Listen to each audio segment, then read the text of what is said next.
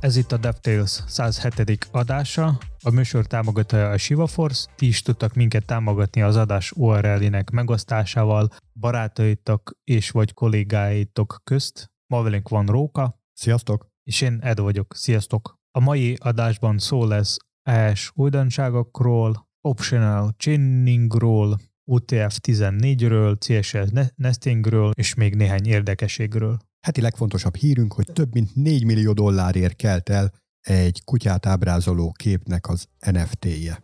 Igen, a világ megérett a pusztulásra. Nyakunkon az ES12, ugye ez a JavaScriptnek a 2021-es kiadása, egy csomó új feature van benne, amit immár támogatni fognak majd a böngészők natívan, hogyha minden igaz. Most csak néhányat hoztunk belőle ilyen szemezgetésképpen. Például az egyik szerintem leghasznosabb funkció belőle a stringen a replaceAll metódus. Ugye korábban, hogyha több string részletet le kellett cserélni, akkor azt regex-el lehetett ilyen globális módosítóval használni, és ezt váltja ki a replaceAll, amikor is nem kell regexet készítenünk egy ilyen cseréhez, hanem ezzel a metódussal többszörösen ki lehet cserélni egyes string részletet. A regexről még azt érdemes tudni, hogy hát nem annyira költséghatékony őt létrehozni. Ilyen szempontból mindenképp jó. Én is szerintem, hogy ez elég jó újdonság, mert sokkal jobb a DX, legalábbis így ránézésre, mert így sokkal egyszerűbbnek tűnik, mint a regexet használni. Hát meg kifejezőbb a kód, értelműen jó. Aztán az egyik újdonság, hogy lesz a aláhúzásos tagolás. Ugye ez a numerikus literálokban fog jelentkezni, és hogyha, mit tudom én, azt az értéket kell majd leírnunk, hogy 100 000, mondjuk ilyen nagy számokkal dolgozunk, akkor azt lehet már úgy írni, hogy 1, 0, 0, aláhúzásjel, 0, 0, 0. Ugye erről már korábban beszélgettünk, ez olyan értékeknél, amik abszolút nem változnak sosem. Ott ez egyébként tök jó, és tényleg az olvashatóságot növeli a forráskódban. Viszont hogyha ezt majd később kell mondjuk 5 számjegyűre, vagy 6 számjegyűre, vagy valami ilyesmire bővítenünk, akkor ott azért lehet probléma, hogy hova kell elhelyezgetni ezt az aláhúzás jelet. Meg hát nem muszáj 3-asával tagolni, tehát akár hányasával is tagolhatjuk, tehát az is valid szám lesz, hogy 1, aláhúzás 0, aláhúzás 0, aláhúzás 0, aláhúzás 0. És szerinted miért ez nem lehetett mondjuk space-szel megoldani? Mert a space az már foglalt volt arra, hogy ilyen tokeneket elválasszon egymástól, mint például a számok a változóktól. Tehát mondjuk alma, 100, az így, hogyha nincsen közte space, akkor ez egy darab változónak a neve. Ha meg van közte space, akkor ez egy változó, meg egy numerikus érték. Szerintem ez összetett kifejezésekben a több problémát hozott volna, hogyha space-szel tagolják. Ugye ami még ezzel érdekes, hogy lehet ilyen izgalmas kifejezéseket írni, hogy 1, aláhúzás 1, plusz, mínusz, hullámjel, 1, aláhúzás 1, és akkor ez 23 lesz. Mindenki számoljon utána. Akkor például újdonságként érkezik a nullis operátor, ami arra lesz jó, hogy egy adott változónak az értékét megvizsgálja, és hogyha az null vagy undefined, akkor az operátor utáni értéket fogja kiértékelés során érvényre juttatni. Hát itt a példában egy olyat láthatunk, hogy var b egyenlő a ... 5. Ugye a ... ez az új operátor, amiről szó van, és hogyha az a-nak az értéke az null vagy undefined, akkor az 5-ös lesz a b-nek az értéke, ellenkező esetben pedig az a-nak az értéke lesz. Ez attól más, mint a 2 pipe, hogy az false értékekre triggerelődik, tehát hogyha mondjuk az a változóban false volt, vagy 0, vagy none, vagy üres string, akkor is a második, tehát az operátornak a jobb oldalán álló értéket vette alapul. Ja, látom, és itt csak a null is undefined. Így van, amikor kifejezetten valaki, hogy olyan értéket tett bele, amivel azt akarja jelölni, hogy ennek most nincs inicializált értéke. Ez egyébként többször gyakran előfordul, hogy üres stringet azt így ilyen operátor szinten nehéz volt megkülönböztetni attól az értéktől, ami nincs. Megjelent még egy logical assignment operátor. Ez úgy néz ki, hogy a minden logical operátor lehet kombinálni egy értékadással. Tehát például, hogyha van egy x változó, amelyiknek az érték az 1, és van egy y változó, amelyiknek az érték az 2, akkor úgy fog kinézni a kifejezés, hogy x and egyenlő y, és így az x-nek az értéke lesz, hogy 2. és még egy pár érdekesség van benne, a teljes listát tartalmazó linket megosztjuk a podcast leírásban.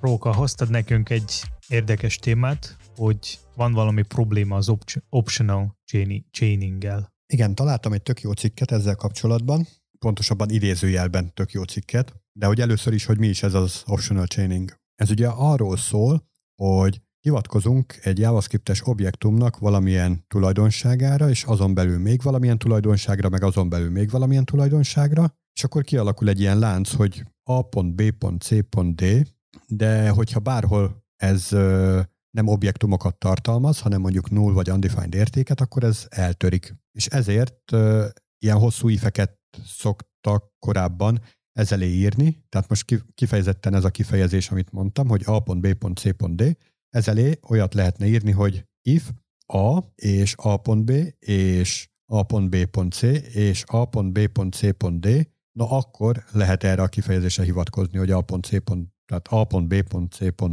Na és ez könnyíti meg nekünk az optional chaining, méghozzá úgy, hogy minden egyes ilyen alhivatkozás elé oda teszünk egy kérdőjelet.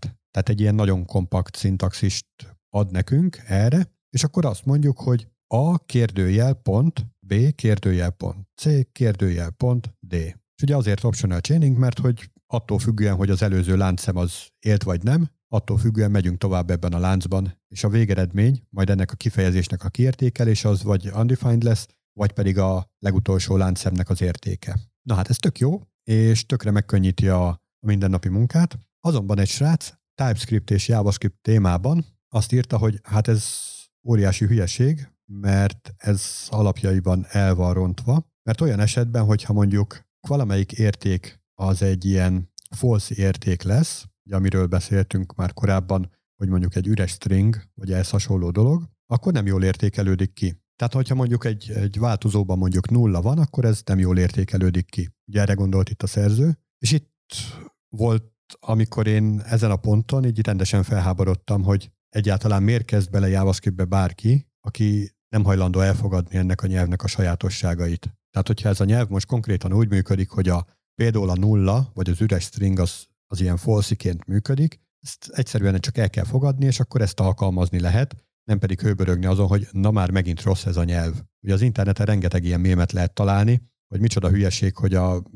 összeadunk egy üres objektumot egy üres objektummal, és akkor mi lesz belőle. És akkor, hogyha összeadjuk ezt a két üres objektumot, akkor egy stringként az lesz benne, hogy object, object, object, object. Ami tényleg elég nagy hülyeségnek tűnik, vagy mondjuk egy üres objektumot egy üres tömbbel összeadunk, akkor meg nulla lesz az eredmény. Hát mennyire nem konzisztens ez a nyelv, de hogyha valaki a mélyére megy, hogy miért vannak ezek, akkor tökre meg lehet érteni, és akkor nem felháborodni fog ezen, hanem egyszerűen csak használni fogja ezeket a lehetőségeket. Úgyhogy ezt a cikket is meg fogjuk osztani, de hogy ezt olvassátok kicsit fenntartással szerintem, mert nem vagyok benne biztos, hogy JavaScriptet jól értő ember írta. És egyébként is érdemes minden egyes internetes cikket, sőt a mi véleményünket is fenntartással kezelni, mert mi sem tudjuk a nagy tutit, csak így próbálunk evezni itt az árban. Én amúgy kicsit olvastam a kommenteket ebben a cikkben, és hogyha jól értettem, a srácnak inkább az a probléma, hogy mivel van egy optional chaining, azt nem fog megoldani az összes problémát, hanem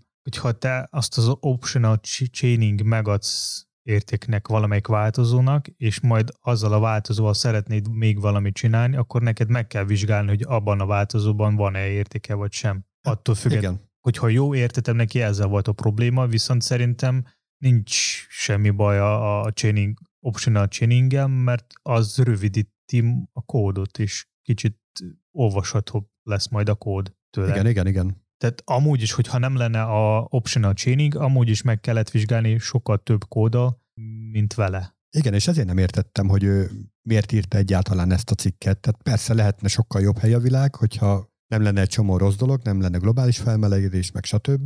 De hogyha most ilyen világ van, és ezek a lehetőségek, mint például az optional chaining, akkor inkább örülni kéne ennek, ami van. Például én többször találkoztam egy ilyen problémával, ahol kellett használni vagy a filter, vagy a map. És többször nekem a fordító dobta hibát, és kellett körbe rakni egy ifet, hogy ne legyen hiba emiatt. És hogyha lenne ott az optional chaining, akkor nem, arra az ifre nem lenne szükség.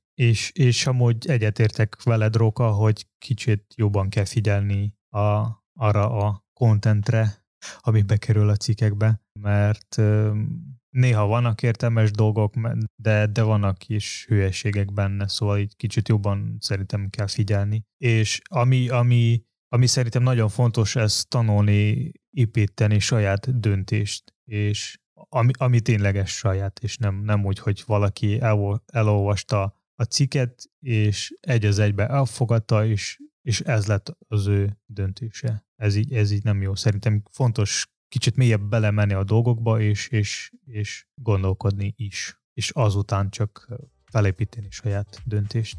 Nem úgy vakon.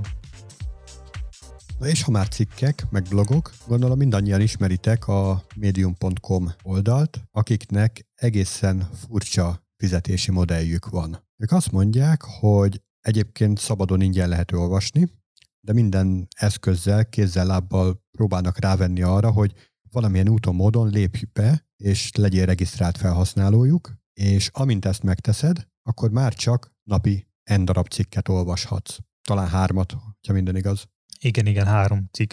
De én úgy észrevettem, hogy ez nem az összes blogot érint a Mediumon, mert vannak olyan források, amelyik ingyen. Attól függetlenül, hogy ha te már megnyithatod valamelyiket, és ott neked mutatja, hogy 3, hogy már lejárt a limited. Uh-huh. Viszont, hogyha nem vagy regisztrálva, akkor meg bármennyit olvashatsz. Nem. Hogyha nem vagy regisztrálva, és be vagy regisztrálva, ugyanaz fog történni, viszont, hogyha... De várjál. Tehát, hogyha nem vagyok beregisztrálva, akkor hogy méri meg, hogy 3 olvastam? Nem tudom, valami cookie alapján én ezt... Tehát egy új böngészőben, egy másik böngészőben, akkor tudom olvasni tovább. Igen, hogyha privát módban megnyitod, akkor már tudsz olvasni. De ez micsoda hülyeség már? Többször ezzel találkoztam, és többször kellett nekem megnyitni új tabot privát módban, és ott olvasni a dolgokat. Most oké, ezt értem, tehát, hogy...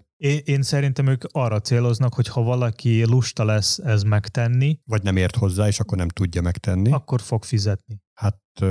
Jó, lehet, hogy csak a sóher magyar szól belőlem, de hogy ez hülyeség. Szerintem is, de eléggé sok ilyen weboldal van, ahol ilyen ehhez hasonló modell van, vagy egyáltalán nem tudsz elérni, és már egyből kérnek pénzt, vagy ilyen hasonló modell, vagy valamennyit tudsz olvasni, vagy a cikknek valamilyen részét, vagy még valami más megoldás. Hát ilyen hasonló furcsasággal még ott találkoztam, hogy megvizsgálta a user agentet, és hogyha az valamelyik keresőbotként azonosított, akkor el tudtam olvasni a cikket. Ugye ezt gondolom azt a célt szolgálta, hogyha a kereső robotok jönnek, akkor ők be tudják indexelni a teljes cikket, és egyébként tárolt változatként ott elérhető, na mindegy, de hogyha humán felhasználók jönnek, akkor ők majd jól csengetnek nekik. Akkor lehet csinálni egy ilyen Chrome extension? Nem kellett, tehát én ott egyszer beállítottam, hogy én vagyok a Google bot, és onnantól kezdve jó voltam. Hát úgy, hogy mindenki más csak letöltse a kiegészítőt, és ennyi. És maga a kiegészítő az legyen fizetős. Igen, ez nagyszerű gondolat. Csak már nekem fizetnek. Ez jó hangzik. És csak egyszer kell fizetni $1. Hát legyen inkább havidíjas, tehát az jobban járok. És kicsit drágább, mint a Medium. Igen. Na és szerinted, Edu, hogyan lehetne ezt jól megoldani, úgyhogy a felhasználók kapjanak is tartalmat, meg fizessenek is érte? Engem igazából nem is az bosszantott fel, hogy ez ilyen, mert tudom, hogy gomb kombinációval ki tudom nyitni inkognitó módban a böngészőt, és akkor ott tudom folytatni majd a dolgot, hanem az a fajta technikai tudás hiány, amivel ezt kialakították. Tehát az volt a bosszantó nekem. Nekem például, ami kicsit nehéz átgondolni az, hogy az a tartalom, ami eddig volt ingyen, az valamiért fizetős lett. Ezt így szokták a kábítószerkereskedők is. Hogy kapsz 1-2 adagot ingyen, amikor már rászoktál, már nagyon kell, akkor már fizetős. Igen, csak az sokáig volt, és mondjuk az, hogyha mi beszélünk az open source-ról, és milyen jó, hogy mindenki megosztja a saját tapasztalatot a világgal, és megcsinálja valami szuper jó túlot, aztán valaki írja arról, a cikket arról, hogy kell ezt használni, és az már így fizetős, de még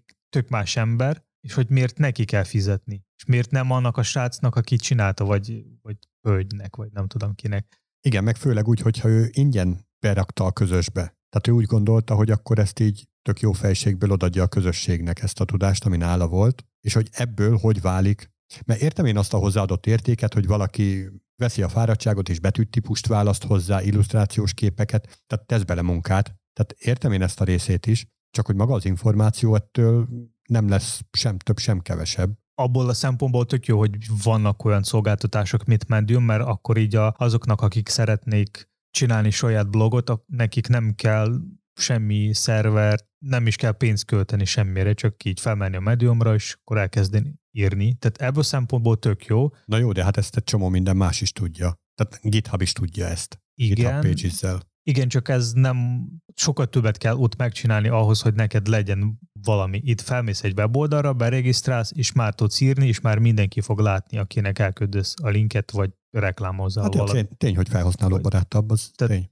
Ebből szempontból sokkal egyszerűbb, viszont abból szempontból sokkal rosszabb, mert ennek a szolgáltatásnak van saját policy, és ő bármit tud csinálni te munkával. És előfordulhat az, hogy a te munkába fog bekerülni egy reklám, amit te nem szeretnéd, mint például a YouTube-on. Vagy mondjuk úgy csinálnak, mint az Instagram, hogy amit feltöltesz képet, azonnantól kezdve nem is a tied. Hiába te vagy rajta, és te csináltad, attól még nem a tied, de fölraktad. Vagy akár ez, igen. Szóval ebből a szempontból kicsit jobban kell gondolkodni, hogy ki hova szeretné bármit is írni. Én szerintem sokkal jobban, mikor van egy saját blog, van 100 millió megoldás, hogy az is ingyen legyen, nem is kell sokat kódolni hozzá, sokkal jobb is. Jó, azért valljuk be, a legtöbb blogger az nem fejlesztőből kerül ki. Tehát más témákban is blogolnak emberek. Most oké, hogy most mi egy fejlesztői podcastben vagyunk, de hogy mit tudom én, hogyha valaki a kedvenc, nem tudom, lekvár befőzési receptjeit szeretné megosztani,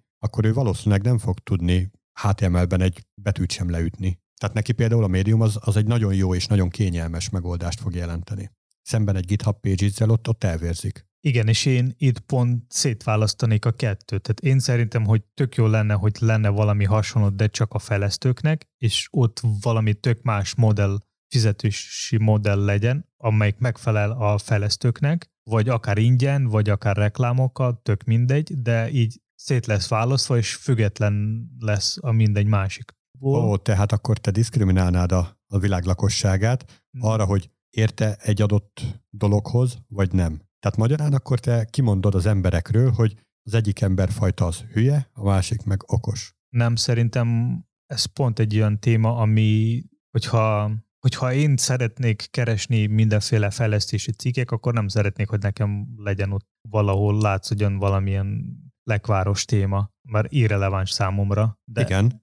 Előfordulhat ilyen. Igen, de pont azért vannak felcímkézve ezek a blogok, hogy mik azok, amik ezzel foglalkoznak, meg mik azok, amik azzal foglalkoznak. Csak hogy egy platform van, mind a lekváros tésztának, mind a fejlesztési dolognak. Hát igen, az egész ez egy nagy lekvár. Hát, igen.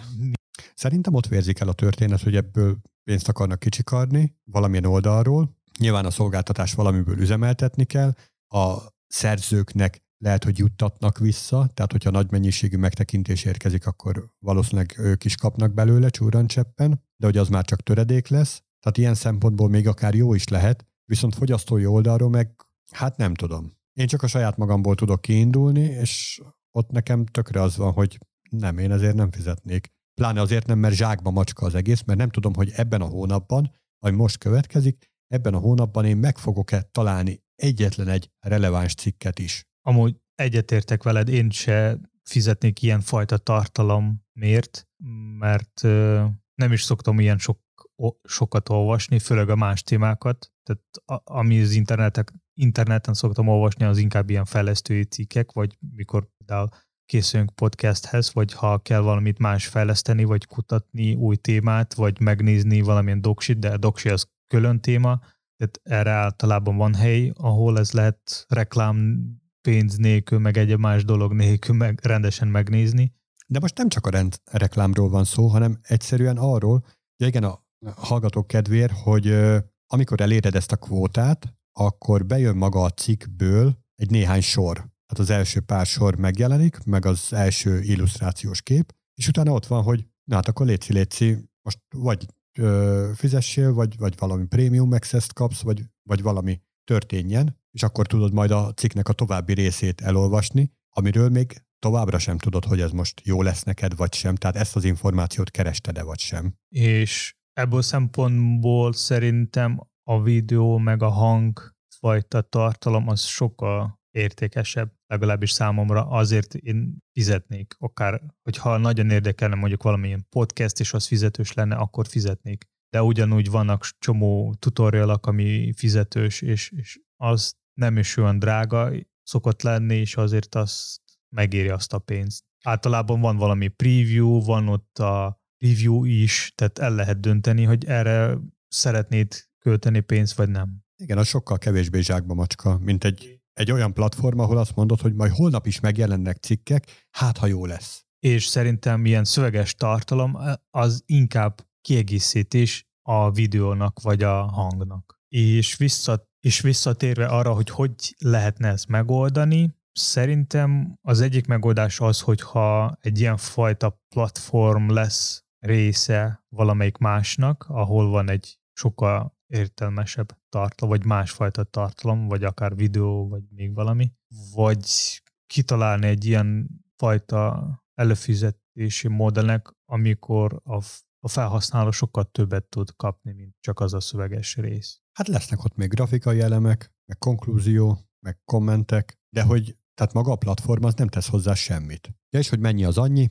Havonta $5, vagy éves szinten 50, és akkor unlimited access-t kapunk minden cikkhez a médiumon. És ugye olyan dolgokat ajánlanak cserébe, hogy nem lesznek reklámok, támogatják a minőségi írást, már hogyha én olvasóként akarom fogyasztani, akkor ez annyira nem érint, illetve elérhetem bármilyen eszközön. Tehát nekem ezek olyan előnynek tűnnek, ami máshol, máskor, korábban eddig mindenhol tök alap, tehát hogy tök ingyér. Igen, azért szerintem itt nagyon nehéz megtalálni azt a modell, fizetési modell, ami jó lehet. Lehet, hogy az első időben, amikor nagyon aktívan valamit kuttatsz vagy olvasol, akkor ez így bele fog férni neked fizetni, aztán majd egy idő után nem. De tehát az a bajom, hogy nagyon aktívan kutatok és keresek, és nem tudom, hogy találok-e valamit ott. Mert ha így megígérnék, hogy igen, a te problémádra biztos, hogy megvan a megoldás ott, akkor persze, akkor okés. De egy ilyen zsákba macska... Szerintem itt pont az a probléma, hogy te csak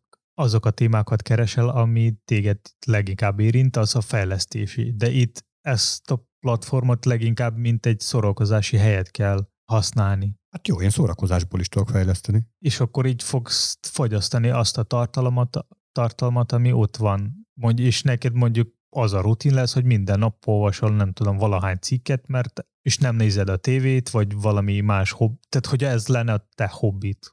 Ja, értem. Tehát, hogy nem megoldást keresek ezen a platformon, hanem csak időtöltést. Igen. Aha, értem. Tehát ebből szempontból az lehet, hogy meg fog érni, de hogyha ami előtte volt neked mindig, hogy te kerested valamit az interneten, és az mindenhol ingyen van, de valahol talált egy megoldás, és ez most zárt, és kell neked valamilyen workaround keresni, hogy tudjon elérni ezt a cikket. Ja, hát ezek a fizetős megoldások, ezek nekem az esetek, azt merem mondani, hogy 100%-ában olyanok voltak, hogy valamilyen úton, módon volt, ahova be kellett regisztrálnom, és akkor fizetés ellenében megkaptam azt a tartalmat, de hogy nem volt jó. Tehát elrejtik, ott kecsegtet, hogy itt van a megoldás, az elfogadott megoldás, 27 komment, 85 felszavazat, és mégsem jó az én problémámra. De hogyha azt mondjuk, hogy szórakoztató platform, akkor ilyen szempontból viszont egyetértek, hogy válasszuk külön azt, amikor megoldásokat keresünk, attól, mint amikor szórakozni járunk. És akkor legyen belőle egy ilyen commerce tévécsatorna, amire persze arra elő lehet fizetni, tehát arra úgy értem. De hogyha olyan cikkek is vannak rajta, ami igazából valamilyen problémára megoldást nyújt, és azért talál oda az ember, mert hogy a megoldást keresi, és hogyha én csak azért jövök ide, hogy megoldásokat találjak, de ez nincs biztosítva, hanem csak lehet, hogy lesz, lehet, hogy nem lesz, na ezért biztos, hogy nem fogok én fizetni. Azért gondolom, hogy erre fajta tartalomra ez egy rossz platform, és senki se tudta volna, hogy ez fog történni a Mediummal, mert pár éve nagyon híres volt, és mindenki, minden fejlesztő, meg egyéb más elkezdte ott írogatni mindenféle megoldásokat. Én például akkor fizetnék egy ilyen szolgáltatásért, hogyha ott lenne valamilyen értelmes számomra, például, hogyha a Medium lenne része valamelyik másik szolgáltatásnak, vagy például YouTube-nak, vagy még valamelyik, vagy akár ilyen, mit tudom én, GitHub, Bitbucket, Stack Overflow-nak egy része, ahol eléggé sok feature van, és ami érdekel, és azok között van még egy ilyen blog platform, mint Medium. És hogyha biztos leszek abban, hogy bármely nap, bármelyik nap, bármilyen problémával oda tudok menni, ebbe a nagy valamibe, platformba, és bármelyik részen fogom tudni találni megoldást, ami könnyű elérhető lesz. Róka, hoztad nekünk egy UTF-14 témát, viszont a leírásban link, amit én találtam, az emojikról szól. Kell ezt megmagyarázni? Manapság már emojikkal beszélgetünk, nem? Igen, sajnos kell elmagyarázni, mert hogyha itt most elkezdesz emojikat mutatni, akkor nem biztos, hogy hallgatók fognak hallani.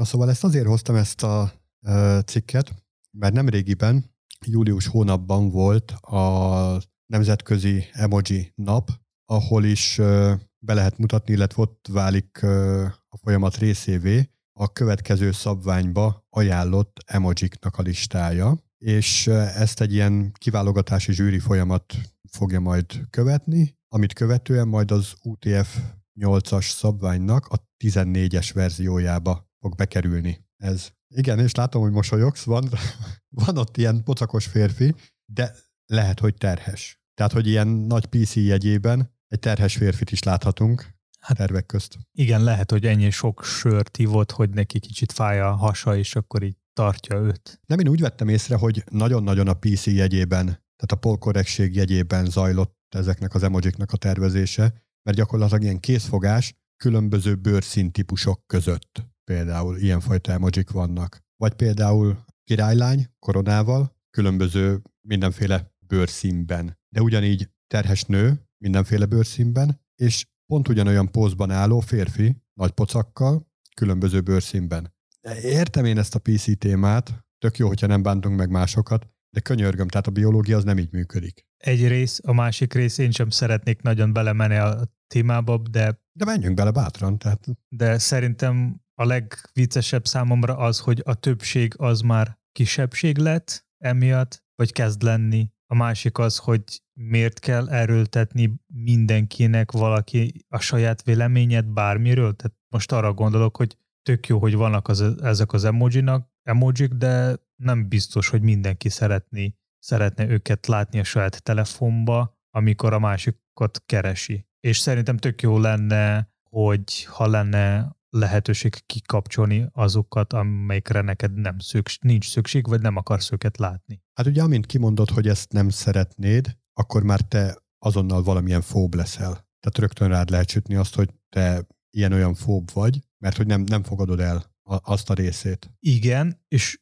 azok, akik meg ezt mondják, azok meg olyan fóbok, hogy nem fogadják el azt, hogy te nem akarod elfogadni? Igen, tehát hogy ők sem elfogadják más véleményet. Mindenkinek van saját véleménye szerintem, és szerintem azon a ponton kell maradni, hogy erről nem kell hirdetni senkinek semmit. Mindenkinek van saját véleménye, azt kell találni, de nem kell kimenni, nem kell hangosan kiabálni, hogy fogadj el az én véleményemet, mert szerintem ez már így nem annyira korrekt. Igen, ebbe tökre egyetértünk. Szóval szerintem, hogy fontos elfogadni egymást, de nem kell erről kiabálni. Jó, hogyha nagyon erőltetni akarjuk, szerintem egyébként trollok készítik ezt. Tehát nekem így ez a véleményem erről, mert biztos vagyok benne, hogy terhes férfit nem hordott hátán a föld, vagy hogyha igen, valami Terminátor filmben, vagy nem tudom, valami ilyesmi filmben, mint hogyha lett volna. Igen, volt egy ilyen Schwarz...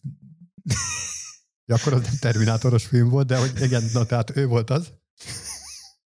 Az egy másik film volt, de hogy valakinek, tehát az sértené az ő önérzetét, hogy a férfiak nem lehetnek terhesek, és emiatt egy emojit készíteni, meg hogy fehér kéz kezet fog egy fekete kézzel, egy sötét barna egy feketével, egy világosabb barna egy feketével, egy fekete egy fekete.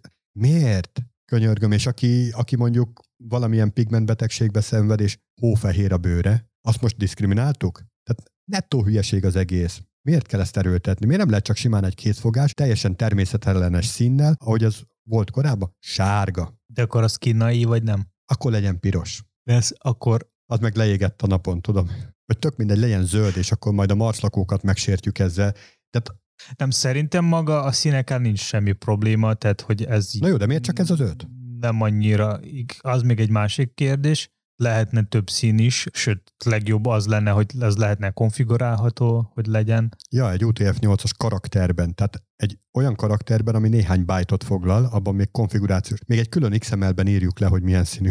Hát ez még nagyobb hülyeség. A telefonoknál nem 5 KB memória, vagy 64 KB memória van. Na jó, akkor tekerjük egy kicsit visszább így az időben. Valamikor az első ember, aki leírta azt, hogy 2.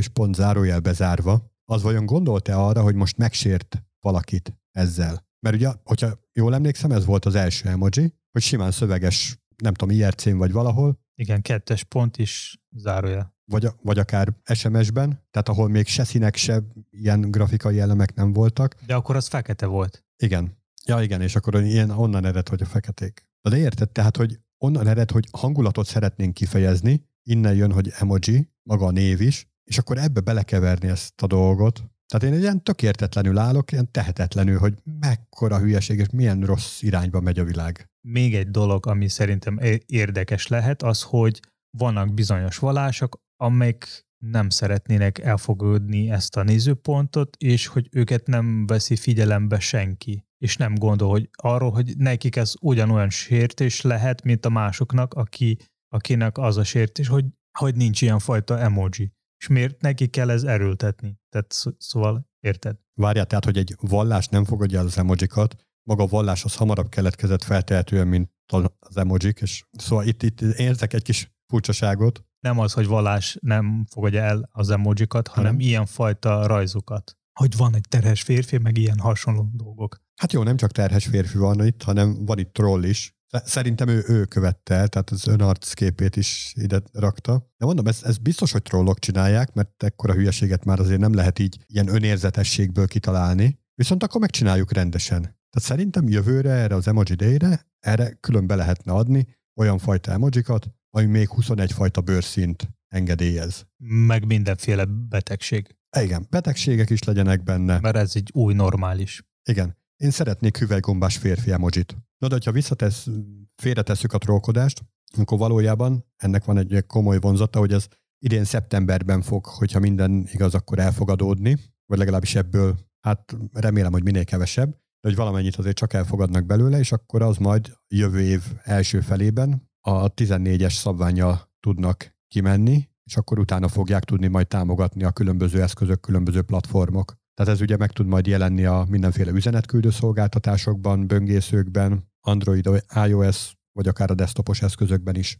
Én nagyon szeretek hülyéskedni, ezt csomóan úgy hívják a trollkodást, de szerintem ez hülyéskedés. Tehát én tök sokszor szeretek viccelni, mert a humor igazából oldja a feszültséget, meg kapcsolatot teremt, meg szórakoztat, tehát egy csomó jó tulajdonsága van, szeretek hülyéskedni. Aztán idővel, tehát ez már nagyon régóta megvan nekem, idővel bejött, hogy akik így ipari szinten űzik a hülyeskedést, azok trollok. Hát mindegy, akkor én büszkén viselem ezt a nevet, hogy így trollnak hívnak, de ugye ez már a trollok trollja, ami történik, és ez nem hülyeskedés, hanem ez szerintem ezzel én úgy érzem, hogy tönkreteszik azt a dolgot, amit itt az emojik hoztak nekünk, hogy hangulatokat lehet kifejezni. Igen, egyetértek veled, de szerintem fontos az, hogy mindenféle ember van, és mindenkit kell elfogadni, mindenkinek van saját vágyak, hogy ki milyen szeretné lenni, ezzel nem tudunk mit csinálni, azért kell mindenkit elfogadni, de szerintem fontos, hogy ez nem kell erőltetni. Na így az emojis témával kapcsolatban, ami nekem például még egy kicsit így fáj, hogy például a rovásírásnak a karakterei, azok fájdalmasan hiányoznak belőle. Mert ugyan elvileg, vagy ha jól tudom, akkor a 13-as verzióba már bekerültek, és az elvileg most az élő standard, de nekem például még a böngészőmben nem jelennek ezek meg, pedig a legfrissebbet használom. Hogyha már karaktereket próbálunk, mert ugye ezek az emojik is ilyen karakterekként jelennek meg, szóval ilyen karaktereket próbálunk megjeleníteni vele, akkor lehet, hogy arra is kéne időt és energiát fordítani a sok trollkodás mellett, hogy valódi nyelveknek a karakterkészletét is támogassa teljes mértékben. Szerinted miért a fejlesztők meg nem használják az emojik a kulcsszavak helyett programozó nyelvekben? Mert szerintem így sokkal kevesebb kód lehetne, meg így, hogyha ránézése, meg sokkal... vidámabb lenne a kód. Ott mosolyog neked egy változó, hogy kamat. Hát nem is az, hanem így egyértelműbb lenne. És neked begépelni mondjuk egy fár szót, vagy egy function, vagy egy func, vagy még ez csak egy gomb lenne. Hát igen, vannak olyan nyelvek a Földön, ahol szóírással dolgoznak, tehát egy-egy képi elem az egy szót jelent, meg vannak a szótagoló nyelvek, ugye a magyar az főleg ilyen karakter, illetve kiejtett hangalapú nyelv, tehát minden, amit mondunk, az gyakorlatilag egy az egyben megfeleltethető egy-egy leírt betűnek. Az tény, hogy kompaktabb, viszont most, hogyha kínaira gondolok, azért azt elég macera megtanulni. És ugyanígy egy ilyen emojis kompakt formát, ahol minden egyes szó, kifejezés, expression az egy emojinak felel meg. Tehát gyakorlatilag egy saját kínaia lenne a fejlesztésnek. Hát most is az van, csak már megtanultad és megszoktad. Hát csak azért hosszabb szavak vannak. Jó, de van egy arrow function, ami majdnem egy emoji. Igen. Ez vicces, hadd meséljem el, hogy volt ilyen demónk nem kifejezetten fejlesztőknek, és ott megtörtént eset évekkel ezelőtt, hogy forráskódot mutattunk, és nem nagyon értették befogadó oldalon ezt a forráskódot, és ott mosolyogtak rajta. Aztán a végén kiderült, hogy mi volt a mosoly tárgya, hogy a sorok végén fordítva írtuk az emojit, ugye a zárójel bezárva pontos vessző, és emojinak gondolták a kód végén a lezárást. Amúgy még egy kis érdekesség, hogy például a CSS-ben, meg a HTML-ben lehet használni emojikat szelektorként. Lehet, hogy valamelyik korábbi adásban már erről említettem, de még egyszer. És visszatérve a fejlesztési témákhoz, W3C oldalon megjelent a CSS Nesting Module Draft még júniusban, tehát az azt jelenti, hogy lehetséges, hogy meg fog jelenni natív nesting a CSS-ben. Várjál, egy kicsit menjünk a mélyére. Mi is ez a nesting? A nesting ad lehetőséget CSS-ben berakni a szelektorok egymásban. Tehát, hogy van két klasszom, mondjuk alma és körte, és akkor azt írhatom, hogy pont alma, szóköz, pont körte? Nem teljesen így, hanem úgy, hogy neked van egy alma szelektor, vagy klassz, alma klassz, és a kapcsos zárójelbe beraksz a körté klassz. És ez miért jó? Tehát mennyivel több, mint amit az elsőre mondtam? Mert ugyanazt jelenti, ugye, hogyha jól értem. Így tudsz összefőzni mindenféle szelektorokat, és például, hogyha használsz mindenféle pseudo-szelektorok meg elementek, akkor neked elég lesz egy end jellel összefőzni őket, és akkor mondjuk, hogyha neked van egy button class, és neki szeretnéd megcsinálni egy hover, akkor neked elég lesz belerakni a hover a button kapcsolatos zárójelekbe, akkor neked a hover előtt nem kell már írni a button class-t, hanem elég csak egy endet, így spórolsz néhány karaktert például. De nyilván, hogyha komplexebb szelektorok, akkor ebből szempontból többet tudsz spórolni, lehet így mondani. Meg ugye akkor nem csak a spórolás, hanem így egy kicsit kifejezőbb is tud lenni a CSS, hogy most benne vagyunk, hogyha példáddal élek, akkor benne vagyunk egy button leírásában, és magának a buttonnek is lehet szabályokat adni, és az alatti dolgoknak is. Igen. Ami még érdekes az, hogy inline-ban is fog működni a nesting, az azt jelenti, hogy ha valaki style attribútumba írja a CSS-t, akkor ott is tud már a mindenféle pseudo klasszokat és elementeket írni. Arról van valami információ, hogy ennek az elérhetősége JavaScriptből az, hogy lesz? Hogy lesz majd? Szerintem még nincs, mivel ez egy draft, és még változhat maga a szintaxis, hogy ez hogy fog kinézni, meg mit fog generálni. És például az egyik érdekesség a natív nestinggel az, hogy ha te így beleraksz egy elementet egy másikba, akkor neked nem fog úgy összefőzni a class-t, mint mondjuk a LESS vagy SESS csinál, vagy PostCSS, hogy ott csak katenál a klasszokat, hanem neked mind a kettő elementet fog generálni a CSS-ben. Például, hogyha a foo-ba beleraksz a bárba, akkor neked a legenerált CSS-ben lesz egy foo szelektor, meg egy foo bar szelektor, viszont ha ugyanazt megcsinálni a SESS-ben vagy LESS-ben, akkor csak egy összefőzött szelektor lesz, hogy foo bar. Hát feltéve, hogy a foo-nak nem volt külön tulajdonsága. Igen. De várjál, akkor itt van egy kis félreértés, hogyha ezt natívan fogja támogatni a CSS, akkor ehhez nem lesz szükség generálni, és akkor nem fog ebből semmilyen ilyen hagyományosabb,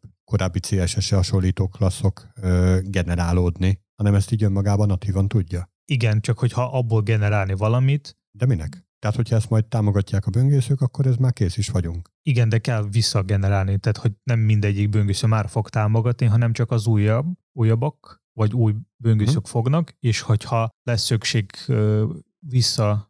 visszamenőleges kompatibilitás. Igen, tehát hogy erre lesz szükség, akkor így fog generálódni. Specifikáció szerint.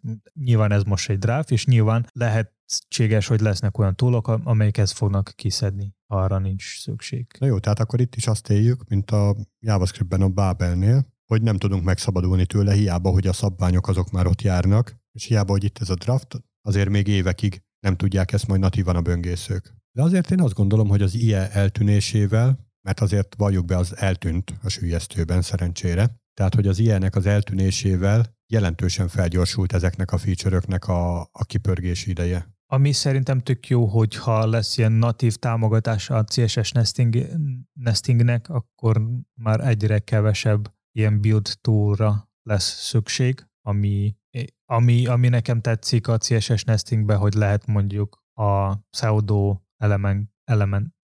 klasszok meg elementeket beágyazni egymásba, meg a media query-ket, tehát ez a rész nekem nagyon tetszik, viszont az a rész, hogy lehet eléggé olvashatatlan kódot vele csinálni, az a rész, ami nem nagyon tetszik. Erre kell vigyázni. Nyilván vannak túlak, amit tudnak ebben segíteni és korlátozni a CSS hegyeket. Viszont az a kérdés, hogy mikor fog megjelenni a CSS nesting a böngészőkben, erre most jelenleg 2 válasz van. Az egyik az, hogy sose, a másik pedig, hogy valamikor. 2 év múlva. 2 év?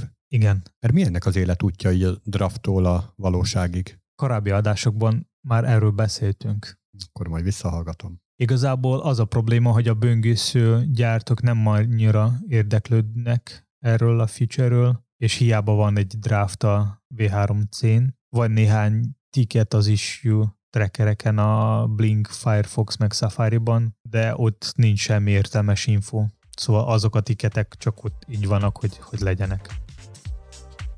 Ennyi fért ebbe az adásba, ha esetleg valakinek van valamilyen kérdés, visszajelzés vagy kiegészítés, akkor nyugodtan lehet írni nekünk az interneten. A DevTales podcastet tudtok hallgatni mindenféle platformokon, olyan mint például Spotify, Google Podcast, Apple Podcast, Forecast és egyéb más podcast támogatott alkalmazás. Lájkoljátok, csillagozatok, ahol lehetséges, írjátok review-kat, ez fog minket még jobban motiválni, és továbbra is csinálni DevTales podcastet. És hallgassátok minket legközelebb is. Sziasztok! Sziasztok!